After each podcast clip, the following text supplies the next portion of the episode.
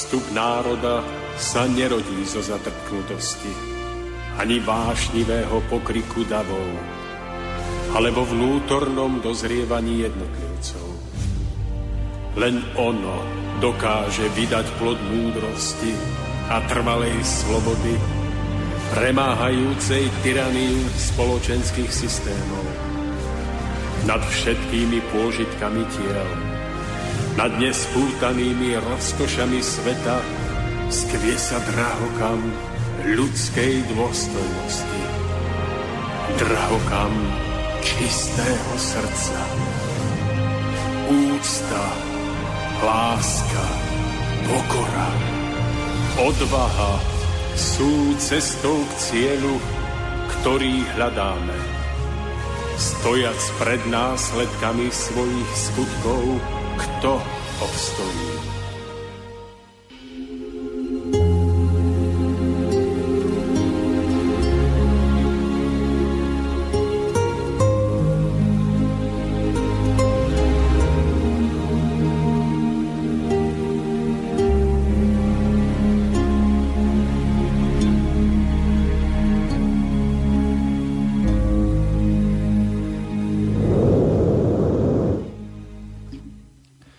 Život človeka, ktorý sa narodí na tejto planéte, sa dá prirovnať ku ceste vlakom. Táto cesta je plná príjemných prekvapení, ale i smútku. Začína sa našim nastúpením a končí vystúpením z vlaku. Narodením nasedáme na vlak a stretávame tam osoby, s ktorými by sme si prijali zostať počas celej cesty. Našich rodičov. Ale pravda je iná ani na nejakej stani, oni na nejakej stanici vystupujú, zbavujúc nás svojej citlivosti, priazne a nenahraditeľného sprevádzania. To ale neprekáža tomu, aby nastúpili iné osoby, ktoré sa pre nás stanú veľmi dôležitými. Prichádzajú naši bratia, priatelia a zázračné lásky. Medzi osobami, ktoré cestujú týmto vlakom, sa nájdu i také, ktoré sa prišli len previesť. Také, ktoré pri cestovaní vyvolajú len smútok. Ale tiež také, ktoré chodia po vlaku a sú pripravené pomôcť tomu, kto to potrebuje. Mnohí po vystúpení zanechávajú clivosť. Iní prejdú tak nepozorovane, že si ani neuvedomíme, kedy uvoľnili miesto. Niektorí cestujúci, ktorých najviac milujeme, obsadia miesto vo vagónoch, ktoré sú najďalej od, náš, od toho nášho. Preto budeme musieť prejsť našu cestu bez nich. Samozrejme nič nebráni tomu, aby sme sa počas cesty poobzerali po našom vagóne a vybrali sa k ním. Ale už si nebudeme môcť sadnúť vedľa nich, lebo toto miesto už bude obsadené inou osobou. Nevadí. Táto cesta vyzerá práve takto. Plná víziev, snov, fantázie, očakávaní, stretávaní a rozlúčok, ale nikdy návratov. Preto absolvujme našu cestu najlepšie, ako sa dá. Pokúsme sa nadviazať známosť s každým cestujúcim, hľadajúc v každom z nich tie najlepšie vlastnosti. Pamätajme, že v hoci ktorom úseku cesty môžu koktať a my im pravdepodobne budeme musieť porozumieť. Pretože aj nám sa mnohokrát bude pliesť jazyk a nájde sa niekto, kto bude rozumieť nám. Veľké tajomstvo spočíva v tom, že sa nikdy nedozvieme, na akej stanici vystupujeme.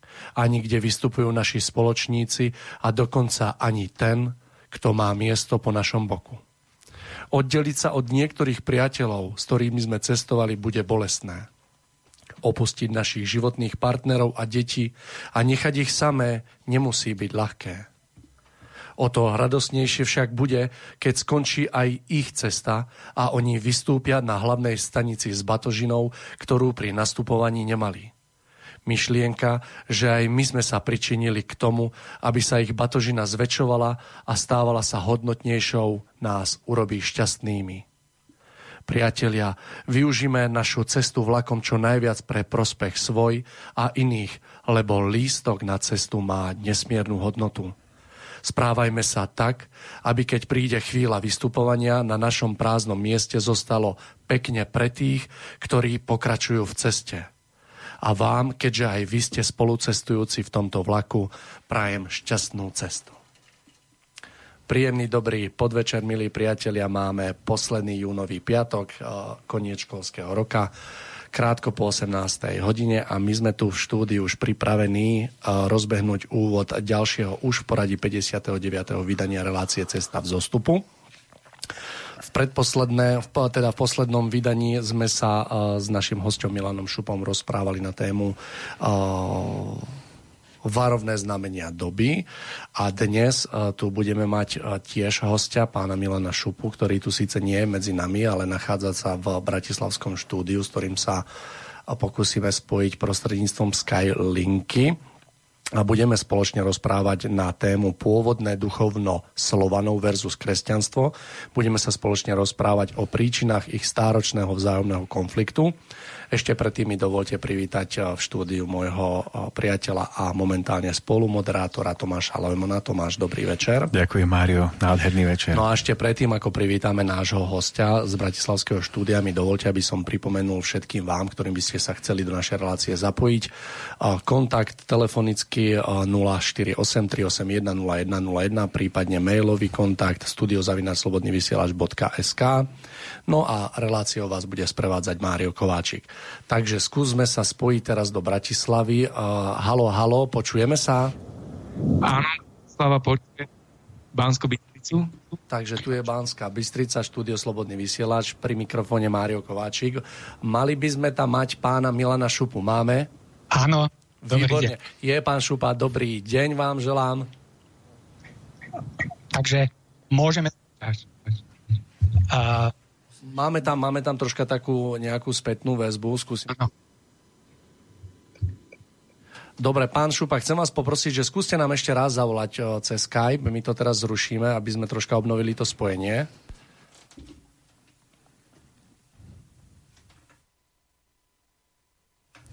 Dobre, takže kým sa nám podarí spojiť s Bratislavským štúdiom, tak uh, ja by som len podotkol, že dneska je posledný deň školského roku deťom, teda aj nám sa začínajú prázdniny. Tomáš, ako vy ste vnímali tento deň?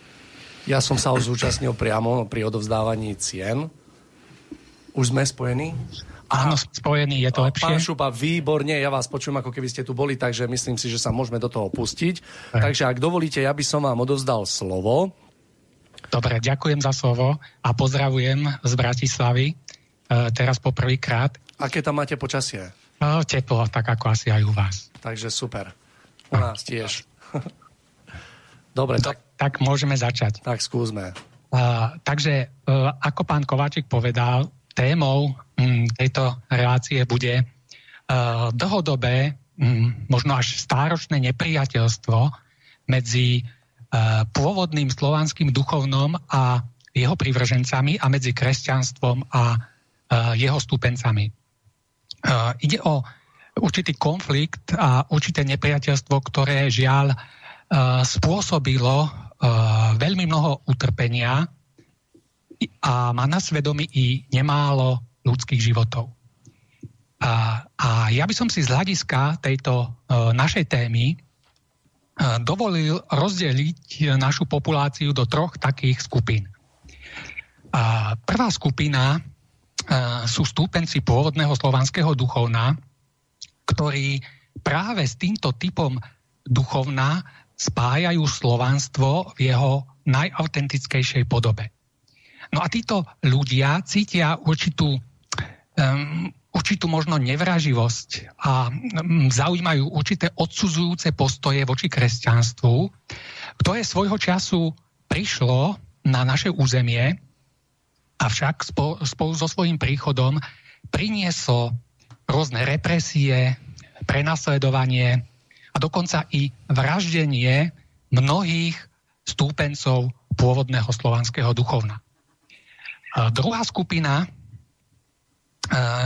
je skupina kresťanov, ktorí sa naopak s určitým dešpektom a odsudzujúcim postojom pozerajú na pôvodnú slovanskú duchovnosť tak ako vtedy, tak aj dnes, považujúc ju za povery, bajky a blúdy.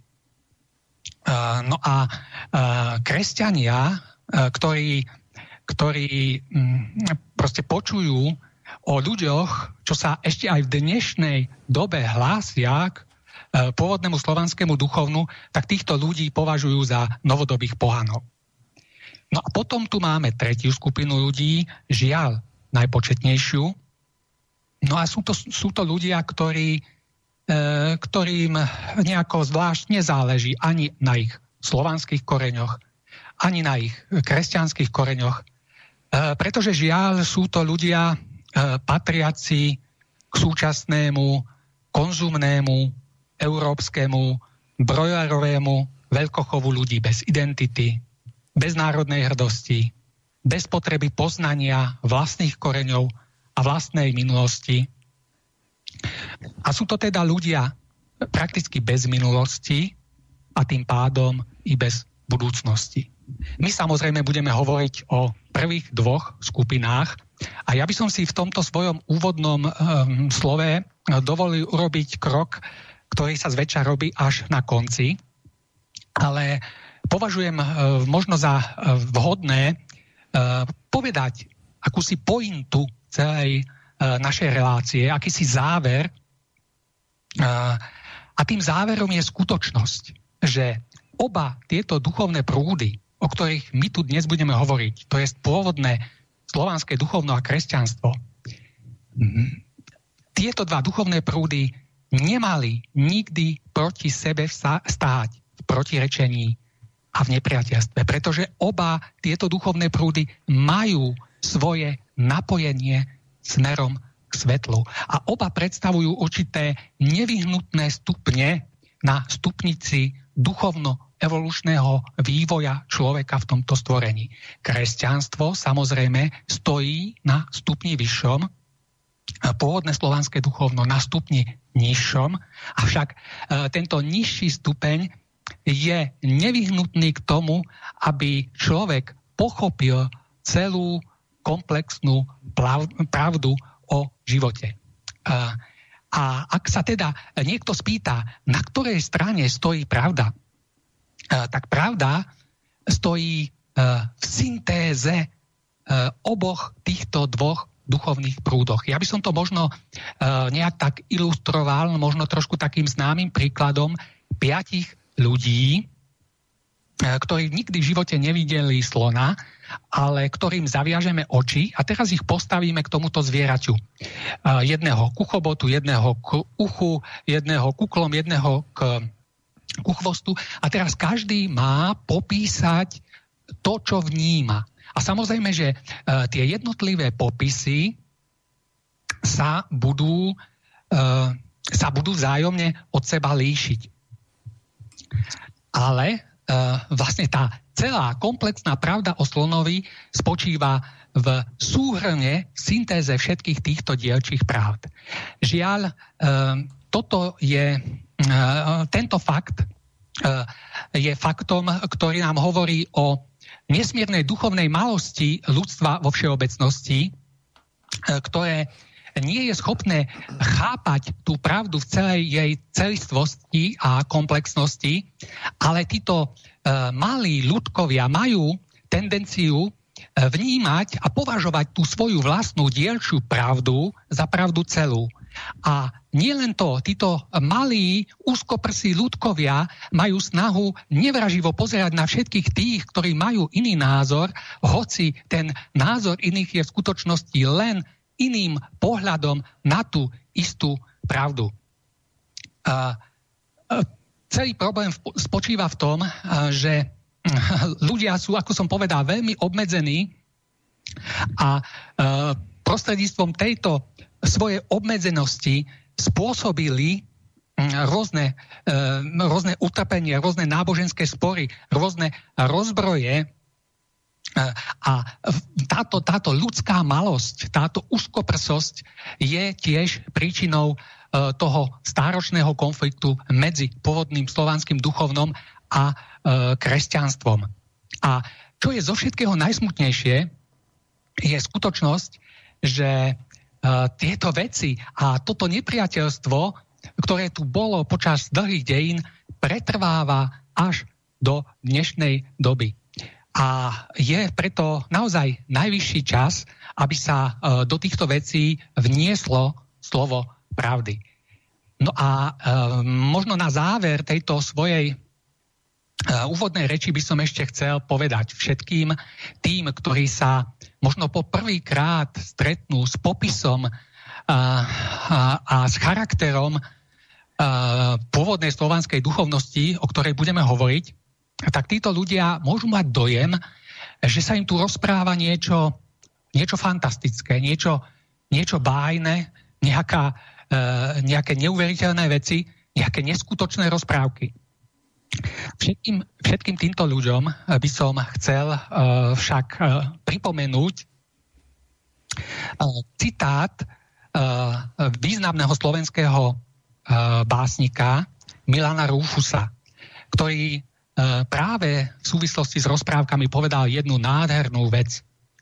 Riekol totiž, uh, rozprávky v skutočnosti nevznikli vôbec preto, aby deti zaspali, ale preto, aby sa dospelí zobudili. Tak veľmi pekný citát, pán Šupa, dovolte, takže po tomto vašom úvode si teda môžeme povedať niečo bližšie o pôvode slovanskej duchovnosti, o tom, ako vznikla, v čom spočíva a čo je takou hlavnou podstatou podľa vás.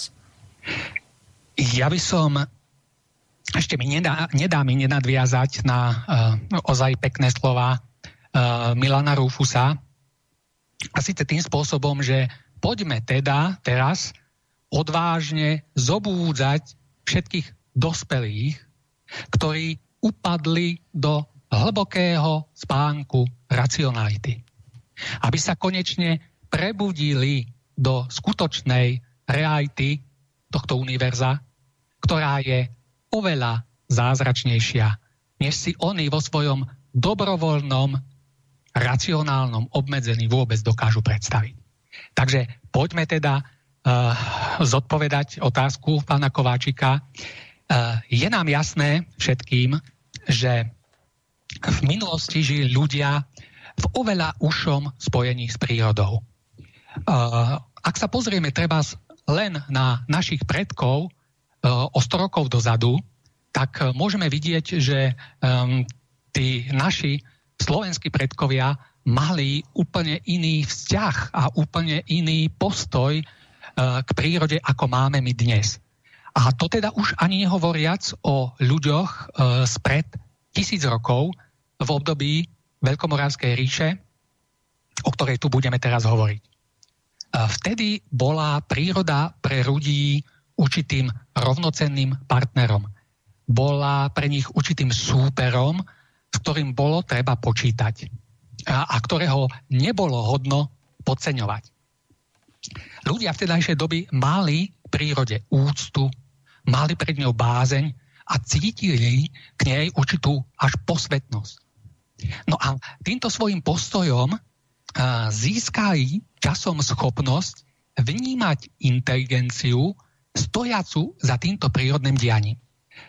My si totiž dnes myslíme, a väčšina ľudí má dojem, že všetko funguje ako si samo od seba, že proste prichádza jar, potom leto, potom jeseň, potom zima, vietor, dážď a všetko to ako si ide samo od seba, ale nie je to pravda. Všetky tieto veci sú riadené určitou vedomou inteligenciou, ktorá stojí za týmto prírodným dianím. A toto prírodné dianie spravuje, udržuje a riadi. Spomeňme si len na staré slovenské rozprávky a už sme vlastne pri tých rozprávkach treba z Dobšinského, v ktorých môžeme nájsť veľa zmienok o treba o výlách, rusálkách, vodníkoch, škriatkoch, škriatkoch a iných bytostiach, e, ktoré sú takým alebo onakým spôsobom spojené s určitým konkrétnym druhom prírodného diania. Avšak tieto bytosti nie sú v skutočnosti ničím iným ako personifikáciou a zosobnením vedomej inteligencie spravujúcej prírodné dianie, ktorú naši predkovia mohli vnímať, mohli s ňou komunikovať a mohli s ňou dokonca i čiastočne spolupracovať. No a to teda prakticky znamená, že treba inteligenciu ktorú vnímali za spravovaním vodstva, nazvali vodníkmi. Inteligenciu, stojacú za starostlivosťou o kvety a stromy, nazvali elfami. Inteligenciu stojacu za starostlivosťou o pôdu gnómami. Inteligenciu schopnú formovať hory obrami a tak ďalej a tak ďalej. A duchovnosť Slovanov, tá prapôvodná a skutočná, nie je teda ničím iným ako uctievaním vedomej inteligencie stojacej za prírodným dianím. A ak sa pozrieme na prírodu okolo seba, na jej nádheru, na jej účelovosť, na jej poriadok, na to, že vlastne príroda umožňuje život človeku tu na Zemi, musí nám byť jasné, že inteligencia, ktorá za ňou stojí a ktorá ju spravuje, nemôže byť nič iné ako iba pozitívna. A táto inteligencia jednoducho stojí v službách svetla. Veď treba i v evaníliách máme napísané, že uh, uh, ani len lístoček zo stromu nespadne na zem bez vôle stvoriteľa. No a práve táto inteligencia, stojaca za spravovaním prírodného diania, reálnym spôsobom naplňuje vo svete prírodného diania túto vôľu stvoriteľa. A to teda znamená, že to v skutočnosti predstavuje veľké, nespočetné množstvo verných služobníkov jediného Boha, ktorí v prírodnom svete naplňujú jeho vôľu. No a my sa teraz môžeme pozrieť mm, na niektorých konkrétnych týchto služobníkov, ktorí majú pod patronátom určitý druh prírodného diania. A pozrieme sa na tieto na túto inteligenciu alebo v per, e, personifikovanej podobe uh, tieto bytosti a pozrime sa na ne s prienikom uh, do mytológie nielen slovanskej, ale aj starogermánskej, gréckej či rímskej, pretože všetky tieto národy mali svoje vlastné kontakty s touto vedomou inteligenciou, iba že ju nazývali rôznymi menami. Takže Slovania najvyšším vládcom Slovanov bol známy hromovládny Perun. Vládca nad všetkým a okrem toho vládca nad hromami, bleskami, búrkami. Jeho symbolom bola sekera, symbolizujúca určitú schopnosť e, tvrdého úderu. E, obdobou slovanského Perúna je starogermánsky Thor, ktorého ktorého symbolom je kladivo. A zase jeho gréckou obdobou je známy Zeus alebo rímsky Jupiter. No a títo najvyšší vládcovia toho prírodného sveta z pravidla sídlia na nejakej hore. V Grécku sa tá hora nazývala Olympom, uh, Germáni ju nazvali Valhalou.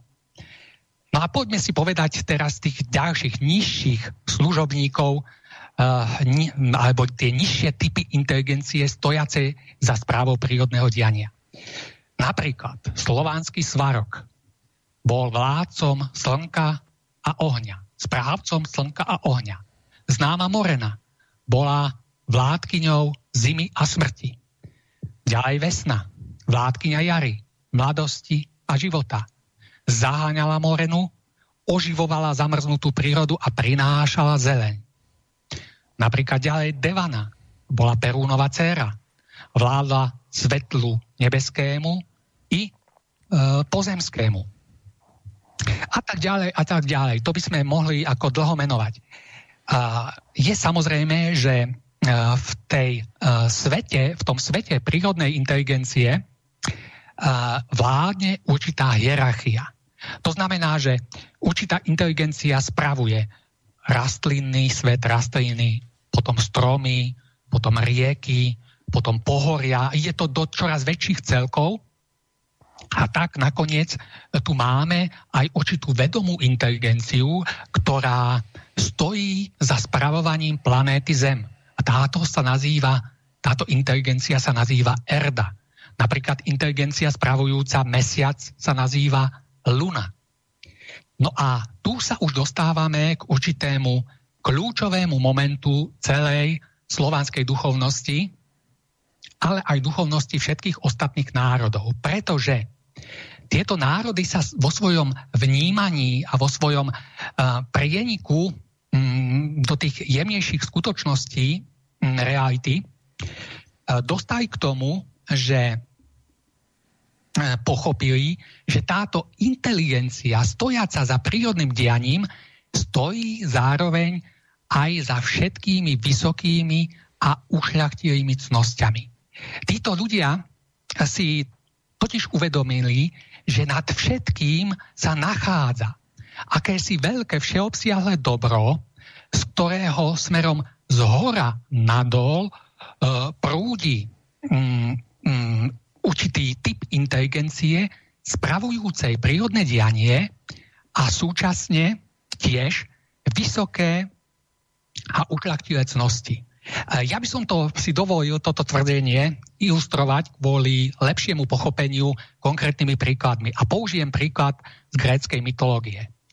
Takže starovekí Gréci nazvali inteligenciu stojacu za spravovaním cnosti múdrosti Palas Aténov. Inteligenciu stojacu za spravovaním cnosti cudnosti Artemis. Inteligenciu za spravo, stojacu za spravovaním cnosti materstva a vernosti Héra. A tak ďalej, a tak ďalej. Uh, ako som už povedal, toto je kľúčový moment pôvodnej slovanskej duchovnosti, ale aj germánskej, gréckej, rímskej. Uh, pretože tu nešlo len o akési uctievanie prírody alebo inteligencie stojacej za prírodným dianím, ale aj inteligencie stojacej za správou vysokých a ušľachtilých cností, na základe čoho sa, či už priamo alebo nepriamo, e, kládla na všetkých stúpencov a vyznávačov tohto typu duchovnosti určitá nutnosť uh, uplatňovať tieto cnosti vo svojom každodennom živote. A to teda znamená, že skutočnou a najhlbšou podstatou uh, tohto typu duchovnosti všetkých starovekých národov uh, bolo, bol šestranný osobnostný rast prostredníctvom rozvíjania cností.